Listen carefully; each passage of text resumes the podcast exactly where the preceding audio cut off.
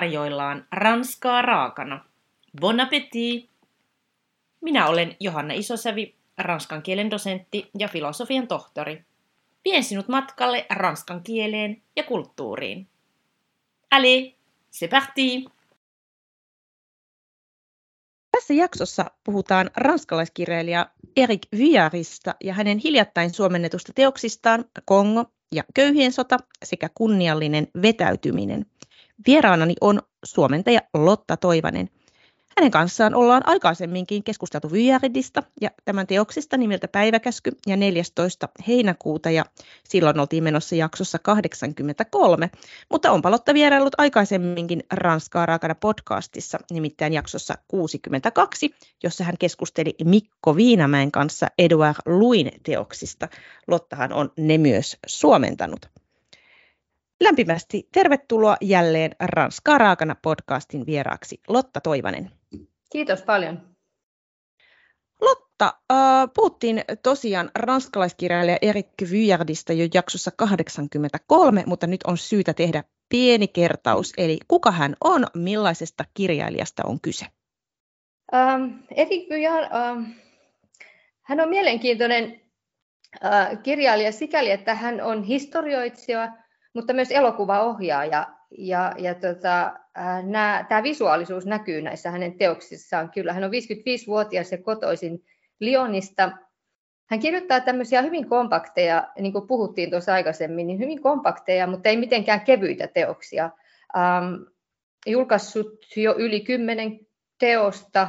Ja, ja tämä genre, jos tätä jollain tavalla yrittäisi kuvailla, niin äh, ehkä dokumenttiproosaa, että hän liikkuu jotenkin tietokirjallisuuden ja kaunokirjallisuuden rajapinnalla. Hän itse käyttää näistä teksteistään äh, ilmausta tai määritelmää resi, joka on aika monimerkityksellinen. Mm. Ehkä kääntyy, ekaksi tulee mieleen kertomus, mutta että hän, hän jotenkin kirjoittaa aina niin kuin sitä perinteistä vakiintunutta historiankirjoitusta vastaan ja poimii jonkun historiallisen ajankohdan tai käänteen tekevän tapahtuman ja, ja merkittäviä ää, historiallisia ää, henkilöitä, hänelle tärkeitä henkilöitä, ää, joiden kautta sitten kuvaa episodimaisesti, jotenkin sillä tilannekuvien kautta niitä tapahtumia, mutta että hän on kuitenkin aina ää, liikkuu katutasolla ja pienen ihmisen puolelta katsoo niitä asioita. Jotenkin näin mä kuvailisin. Mun mielestä on kyllä tosi, tosi hyvä ja monipuolinen luonnehdinta hänestä kirjailijana.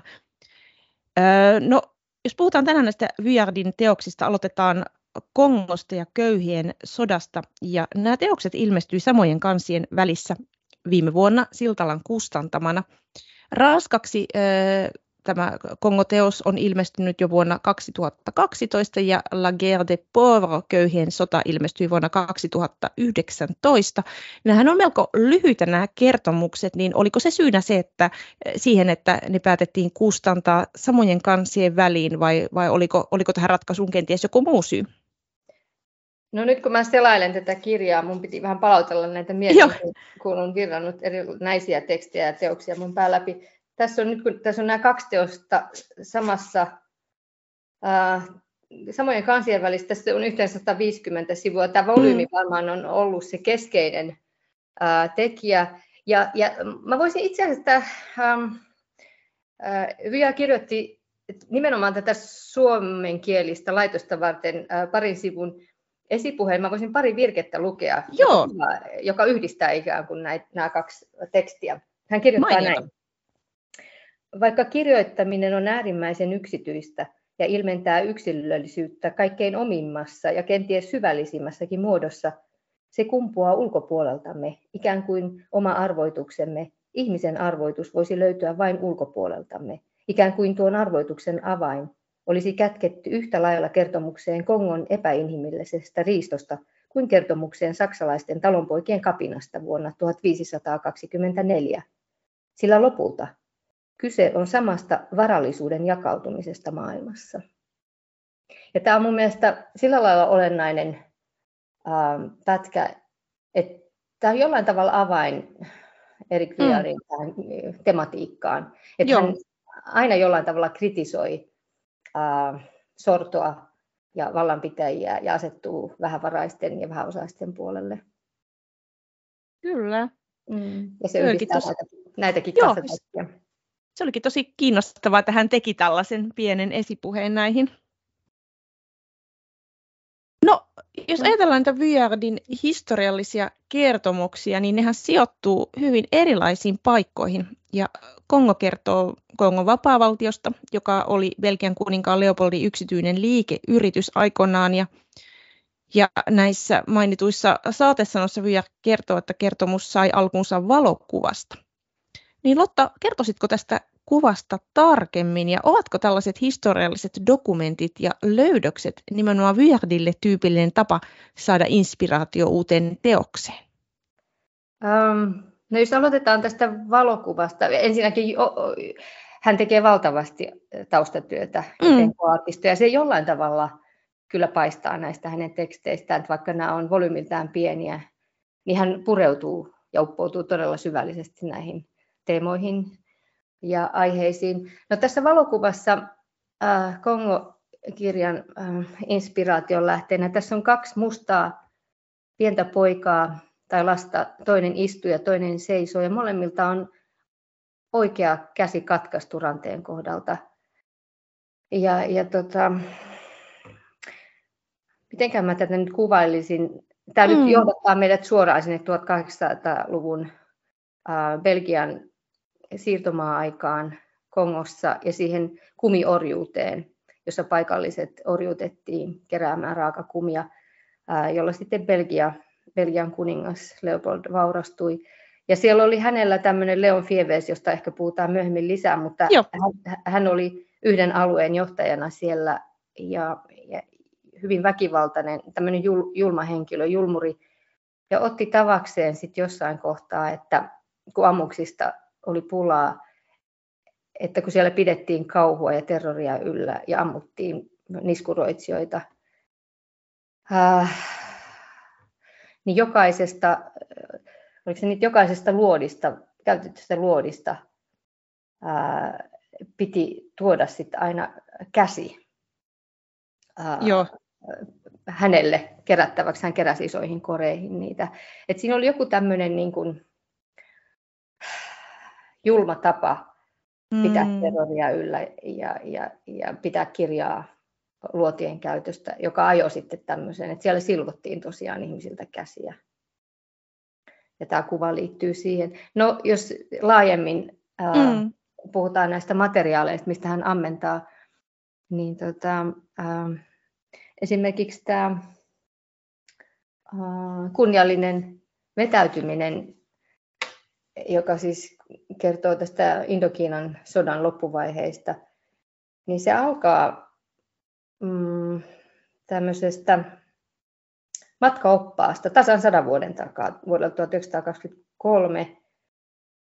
Ja jossain haastattelussa hän kertoikin, että hän oli törmännyt tämmöiseen aitoon dokumenttiin tai pieneen kirjaseen, jos on tämmöisiä, tämmöinen pieni sanasto, ja, mä voisin muutaman esimerkin. Tämä on ollut keskusteluopas sen ajan siirtomaaherroille ja ranskalaisille siellä Indokiinassa. Hae riksa, vauhtia, hitaammin, käänny oikealle, käänny vasemmalle, käänny takaisin, kuomu ylös, kuomu alas, odota tässä, vie minut pankkiin, koruliikkeeseen, kahvilaan, poliisiasemalle, kauppaan. Tällaista oli niin tämmöinen Berlitsin sanasto. Joo, joo. Et hän on niin saanut sit inspiraation yhteen Kyllä häikeeseen tähän, tässä kirjassa tämmöisestä ihan aidosta matkaoppaasta sadan vuoden takaa. Ja sitten tota, jos ajatellaan sitä Bastili-valtauskirjaa 14. heinäkuuta, mm. niin siinä hän on käyttänyt esimerkiksi, jossain haastattelussa hän kertoo, että hän lueskeli niitä ihan sen aikaisia oikeita poliisin raportteja, jossa oli listattu näitä Bastilin valtaajia ja siinähän olikin semmoisia nimilistoja, mä en muistat sen, mutta että, että Joo, hän niin kyllä. aitoja dokumentteja sieltä ammentaa sitten tarinaansa aineistoa. No, kyllä hieno, hieno tapa Mm. Jos puhutaan vähän enemmän tästä Kongo-teoksesta, niin se alkaa Berliinistä ää, Ratsivillin palatsista 1800-luvun lopulta, jonne Otto von Bismarck on kutsunut eurooppalaisten valtioiden edustajia ja Afrikan raaka-aineet kiinnostavat kaikkia.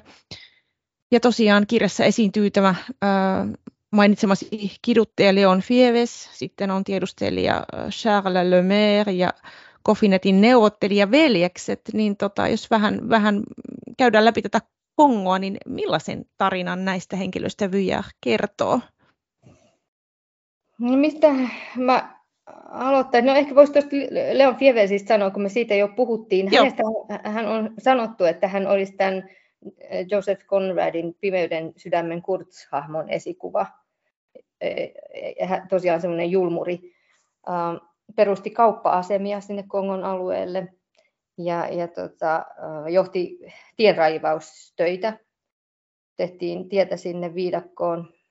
Ja tuota, kaikki tähtäisi tietysti tähän raakakumin keräämiseen ja sillä Belgia ja, ja kuningas Leopold vaurastui ja laajemminkin eurooppalaiset. Ähm, tää, tota, hän itse asiassa kuvaa tuossa teoksessa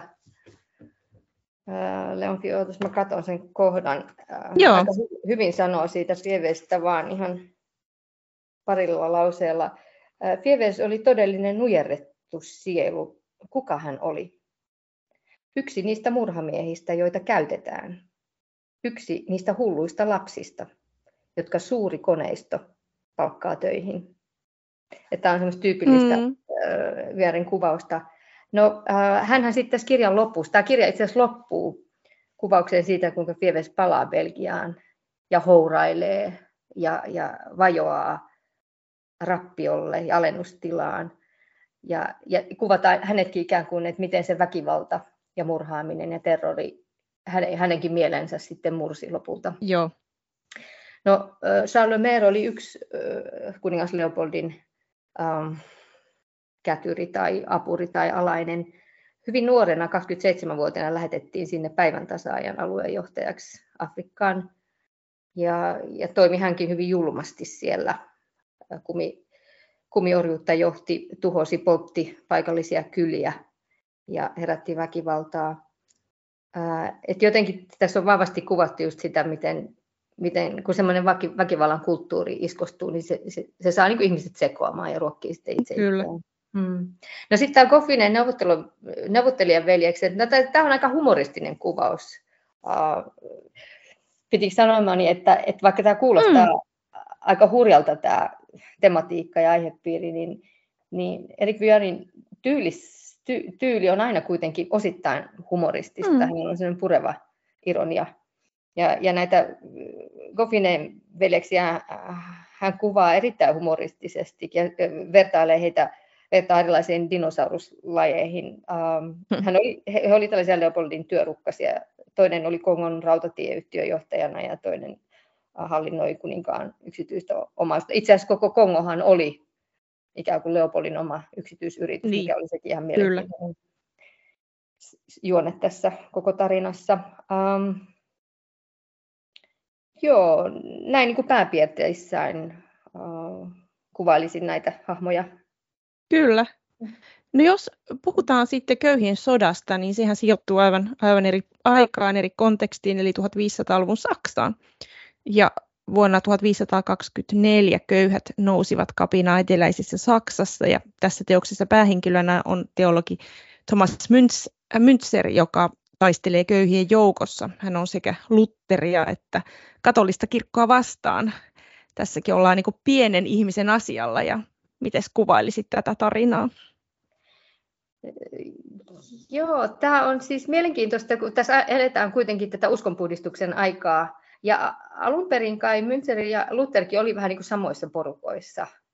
Mm. Mutta tota, sitten jossain vaiheessa uh, Thomas Münzer erkaantui Lutherista ja muun muassa uh, Vyarin mukaan uh, kutsui häntä Wittenbergin velttoilevaksi löllykäksi.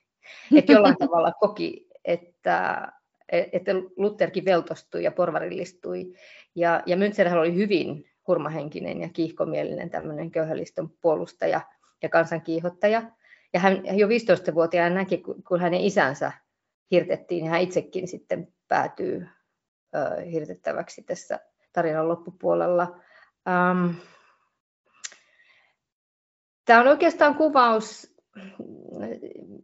tämmöisen niin kuin yhteiskunnallisen ää, taistelijan ää, tarina enemmänkin kuin uskon, mm. uskonnon puolustaja tai uskonnollinen ää, taistelija. Ää, jos niitä nyt voi erottaa toisistaan. Niin, hän, hän, niin että Münzer hän kritisoi Rooman kirkkoa ja, ja, ja papistoa ja, ja tota, kysyi, että mihin Jumala tarvitsee kir- kir- kirkollista loistoa ja pappien ylellisyyttä. Että vähän samoja kysymyksiä, mitä Lutherkin esitti, mm. mutta veistä sitten tämmöiseen niin yhteiskunnalliseen, sosiaaliseen suuntaan. Uh, joo, tämmöisiä asioita tulee hänestä mieleen. Kyllä, kyllä.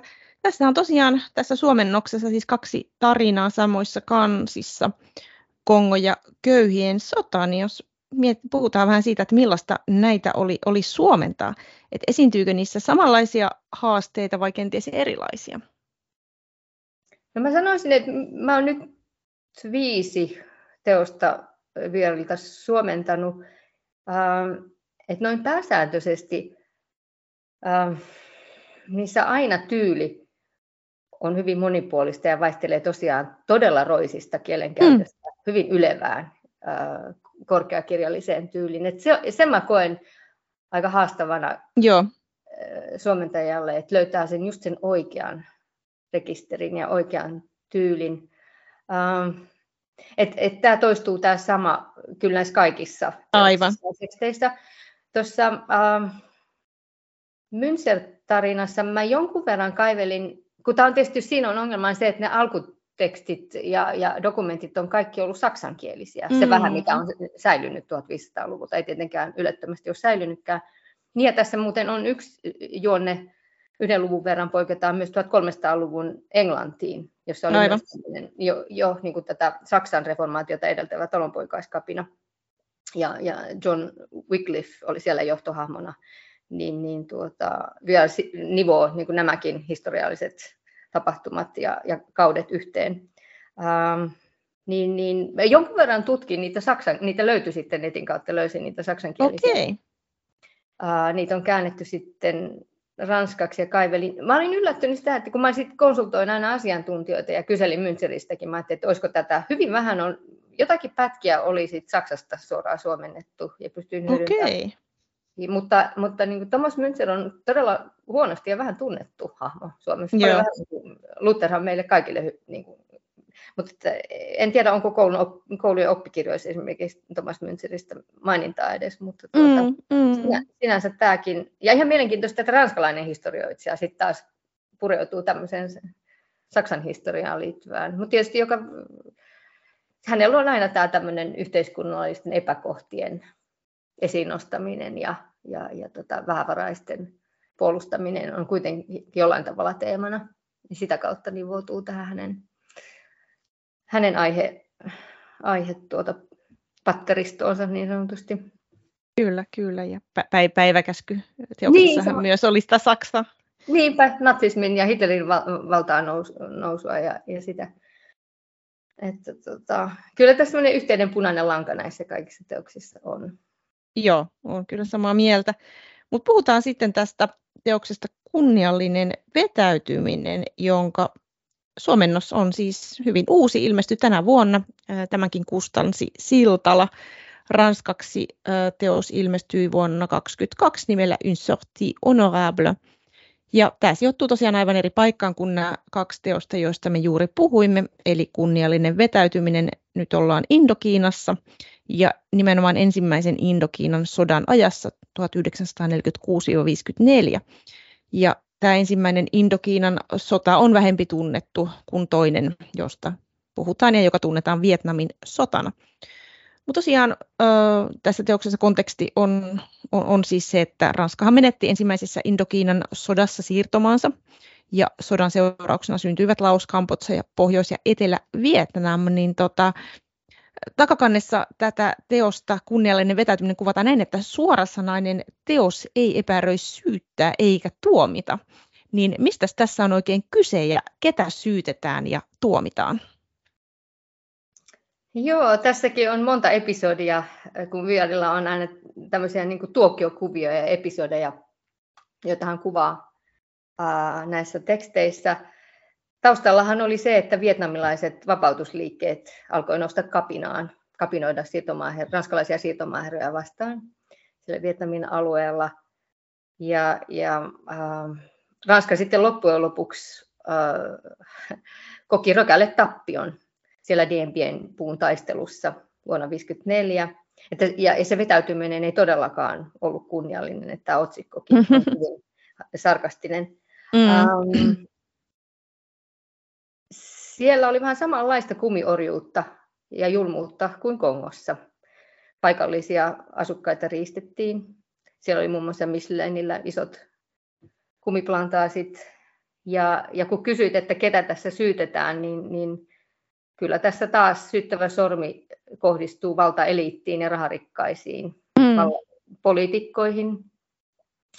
Ei säästellä kyllä sotapäällikköjä myöskään, että, että myös sodan johtaa kuvaillaan aika, aika irvaillen. Joo.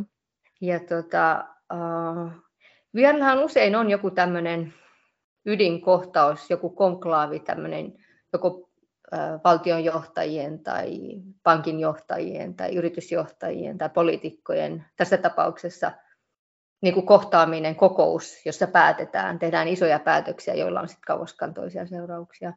Ja, ja tota, tässä muun muassa on semmoinen mm, pankin johtokunnan kokous, jossa, jonka kautta vielä osoittaa vain sen, miten, miten uh, jotkut tahot sodista usein aina hyötyy. Mm. Ja, ja, ja Indokinan sodankin annettiin jatkua, kunnes sieltä sitten uh, tietyt tahot saattoivat kerätä investointinsa pois ennen kuin se loppujen lopuksi mm. kaikki ajettiin alas.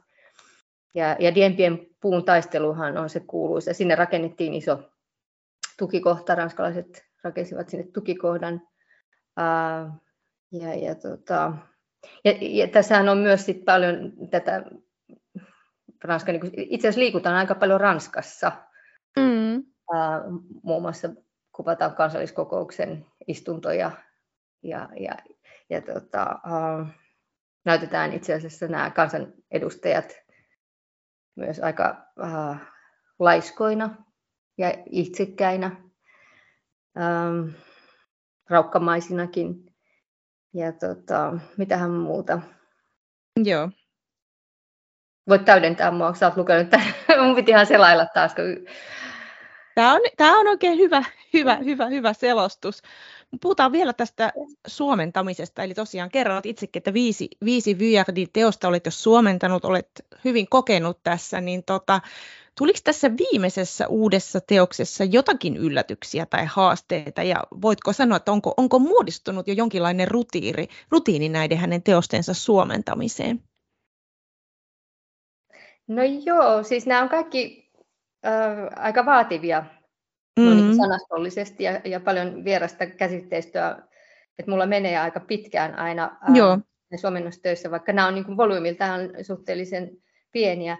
Niin tota, mulla, on tullut, joo, mulla on tullut tavaksi, että kun mulla on näitä tämmöisiä työpäiväkirjoja, kierreselkävihkoja, äh, joihin mä kirjaan sivusivulta äh, niin tässä mä oon ottanut tavaksi sen, että mä niin kuin yhtenä päivänä käyn yhden luvun tai etukäteen käyn, niin kuin, siinä saattaa mennä parikin päivää, yhden luvun kaik, sanaston, selvittelen taustoja ja käsitteitä, ja, ja tota, vasta seuraavana päivänä sitten varsinaisesti suomennan, että silloin mä voin keskittyä Joo. siis siihen suomennostöihin, niin kuin tavallaan lauserakenteisiin ja Kyllä.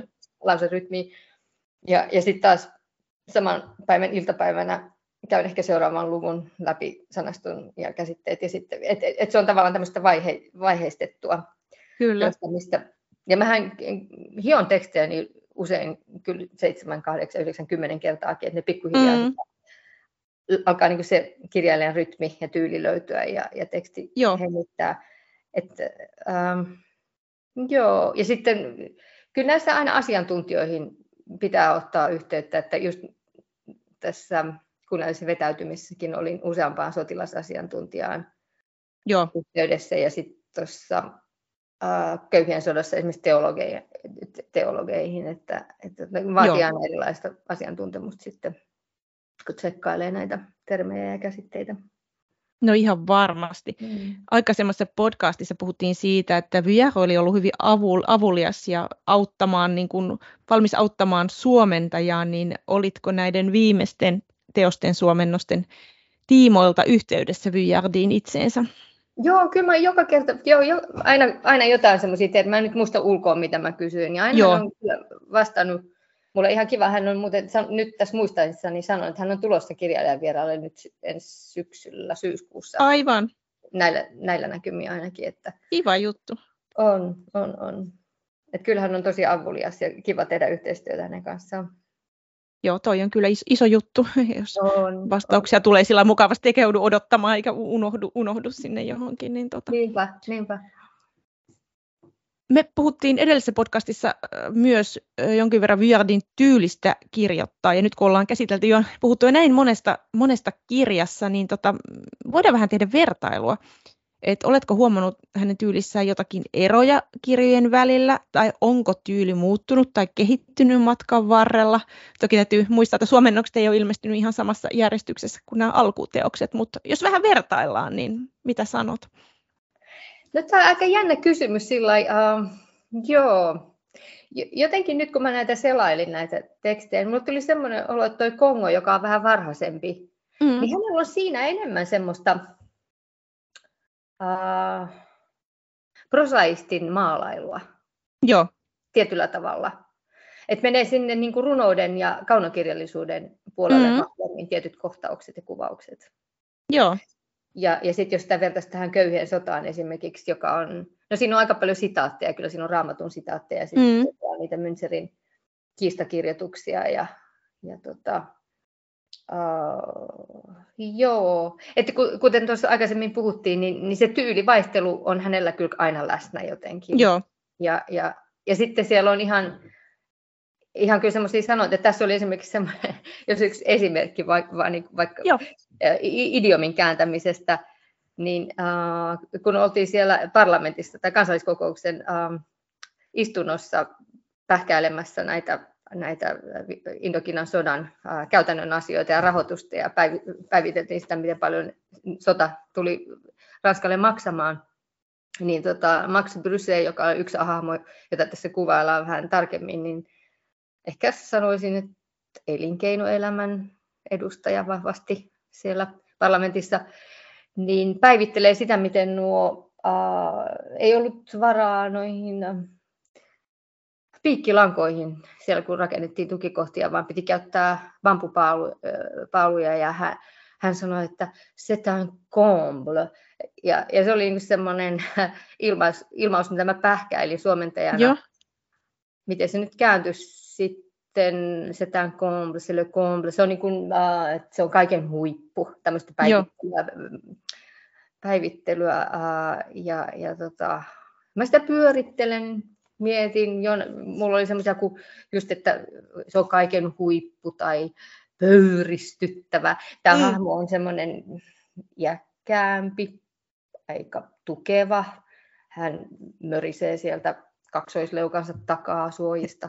Mä sitten päädyin, päädyin semmoiseen ilmaukseen, kun joon aikoihin elöt jotenkin kuvasi, sopii tämän tyypin suuhun niin hyvin. Mutta on niin semmoisia, varsinkin dialogissa ja tämmöisissä idiomeissa, niin näitä aina pyörittelee ja miettii ja vekslaa edestakaisin monen kertaan. Uskon, uskon sen, mutta hei, kuullaan nyt pieni työnäyte, niin tota, voisitko Lotta lukea meille jonkin otteen näistä mainituista tänään käsitellyistä Vyjardin teoksista ja tota, kerrohan, minkä teoksen valitsit ja miksi juuri se teos tänään? Uh, no mä ajattelin, että tuo uusin kunniallinen vetä, vetäytyminen uh, on, on tota, ollut tässä viimeksi työn alla. Mä ajattelin kysyä, että haluatko, että mä luen vain suomeksi vai luenko mä, mä otin tämmöisen vajaan sivun pätkän, vai haluatko, että kuulla taas ranskaksi ja suomeksi? Mitä sä Kyllähän me halutaan, jos sulla on. Mahtavaa. No sitten mä voisin ottaa tämmöisen ihan lyhyen pätkän, tosiaan vajaa sivu Joo. tästä kunniallisesta vetäytymisestä. Ja tota, uh, mitähän mä siitä sanoisin? Tämä kuvaa siis sitä just sitä Dien Bien Phu'n tukikohdan rakentamista. Ja, ja jollain tavalla tämä kohta, mähän tapasin Vierin kirjamessuilla Helsingissä kohta kolme vuotta sitten, ja hän kertoi, että hän kirjoittaa aina nykypäivästä mm-hmm. äh, historian kautta, että kun hänelle ei ole pääsyä niihin vallan kabinetteihin nyt tänään, niin hän penkoo arkistoja, mutta että hänen tarkoitusperänsä on tuoda epäkohtia ja, ja, ja, ja kuvata niitä historian kautta, vaikka ne edelleen on olemassa. Mm-hmm. Mitä jollain tavalla tämä kohta muistutti mua niin vahvasti Ukrainan sodasta, niin mä ajattelin Aivan. ottaa tämmöinen. Sopii on, oikein hyvin. Joo, tämä on tota, ranskaksi luvun nimi on L'Installation ja tämä on ihan luvun alusta. Näin. La vallée de Dien Bien Phu avait sans doute déjà vu passer bien des hommes, troupes françaises, japonaises peut-être, chinoises sûrement, les cornacs du Siam, la caravane de Marco Polo. Mais à présent, depuis longtemps, la vallée était paisible. On y cultivait le riz, les épinards, la papaye. Les bœufs paissaient autour de la rivière, compagnons fidèles et bonasses. Et voici que brusquement, parce qu'un général français né dans le Rouergue avait décidé de donner rendez-vous ici, aux fantômes des batailles, on allait ratisser toute cette vallée, la truffer de bunkers, y détruire des dizaines de villages, chasser un millier d'habitants vers les collines, couper les arbres et brûler les cultures. On allait anéantir bien des souvenirs, des habitudes, des sentiers où les amoureux se retrouvaient, de fragiles murets où les enfants cachaient de minuscules trésors. Sitten mä kaivan sen saman suomeksi. Luvulle mä olen antanut nimeksi linnoituksen rakentaminen. Joo. Dien Bien Phu'n laakso oli epäilemättä nähnyt monien kulkevan sen kautta. Ranskalaisten joukkojen, kenties myös japanilaisten, aivan varmasti kiinalaisten ja Siamin norsukuskien, Marko Polon karavaanin. Laakso oli kuitenkin jo pitkään ollut rauhallinen. Siellä viljeltiin riisiä, pinaattia, papajiaa. Joen lähistöllä laidusivat härät, nuo ihmisen uskolliset ja säyseät kumppanit. Mutta koska Ruorkissa Oveniassa syntynyt ranskalaiskenraali oli päättänyt kohdata taisteluiden haamun juuri täällä, pantaisiin laakso pian sileäksi ja rakennettaisiin täyteen bokkereita. Kymmeniä kyliä tuhottaisiin, tuhat asukasta ajettaisiin vuorille, puut kaadettaisiin ja viljelykset poltettaisiin. Pian tuhottaisiin suuret määrät muistoja ja tottumuksia, rakastavaisten kuhertelupolkuja, huteria pikkumuureja, joissa lapsilla oli pienet aarekätkönsä. Kiitos Lotta, olipa taas kiva, kiva kuulla alkuteksti ja kohdeteksti. Mutta mitäs tällä hetkellä, onko, onko Viardia vielä työn alla? Mitäs, mitäs suomennat? Onko jokin suomennoksistasi pian ilmestymässä? Ähm, on kaikenlaista mielenkiintoista. Olen onnekas, että minulla on osunut tota, tuottelijaita ja mielenkiintoisia kirjailijoita. No itse asiassa voisin mainita, että pari viikkoa sitten ilmestyi poikkeama Hervé Letelien L'Anomalie-suomennos. Se on ihan mielenkiintoinen, siis tämmöinen, miten sitä kuvailisi? Mä en tiedä, tunneeko teosta? Se on siis, hän voitti... En ole lukenut. Okei, okay. 2020 voitti Gonkurin tällä teoksella. Ja mä, miten mä, mä kuvailisin sitä ehkä eksistentialistin tai eksistentialistis-humoristinen, filosofinen mm-hmm. aikuisten satu. No siinä on kuitenkin ideana se, että joukko ihmisiä monistuu ja lainausmerkeissä joutuu kohtaamaan itsensä. Ja, ja tota, se on ihan mielenkiintoista. Se on vähän niin kuin skifityyppinen, mm-hmm. äh, mutta tota, ihan mielenkiintoinen tarina sinänsä. No varmasti. Ja, no sitten on tulossa siis, hei Anni Erno ja Eduard Luja molemmat tulossa Helsingin festivaaleille mm-hmm. nyt pari viikon päästä.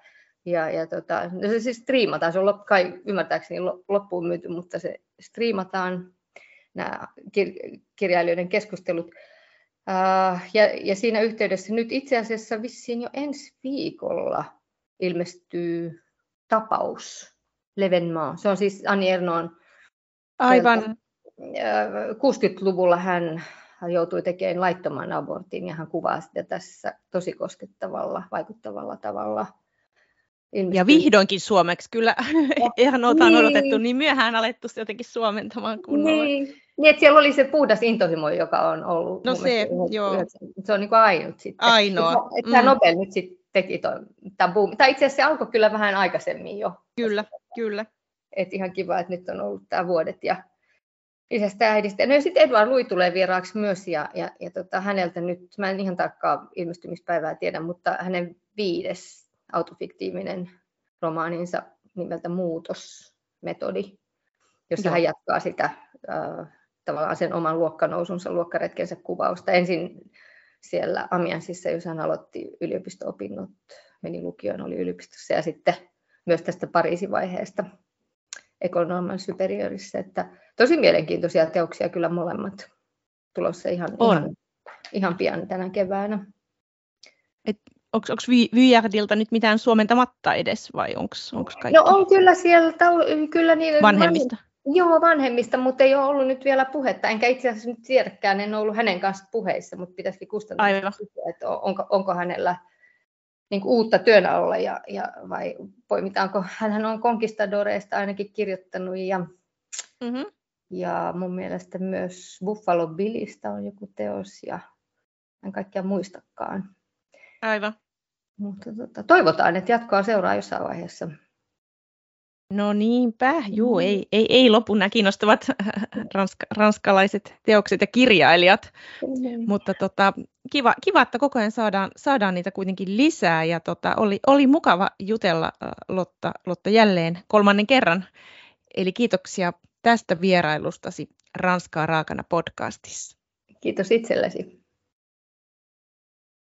Voit lukea lisää kielen ja kulttuurin ilmiöistä blogistani johanna.isosavi.com.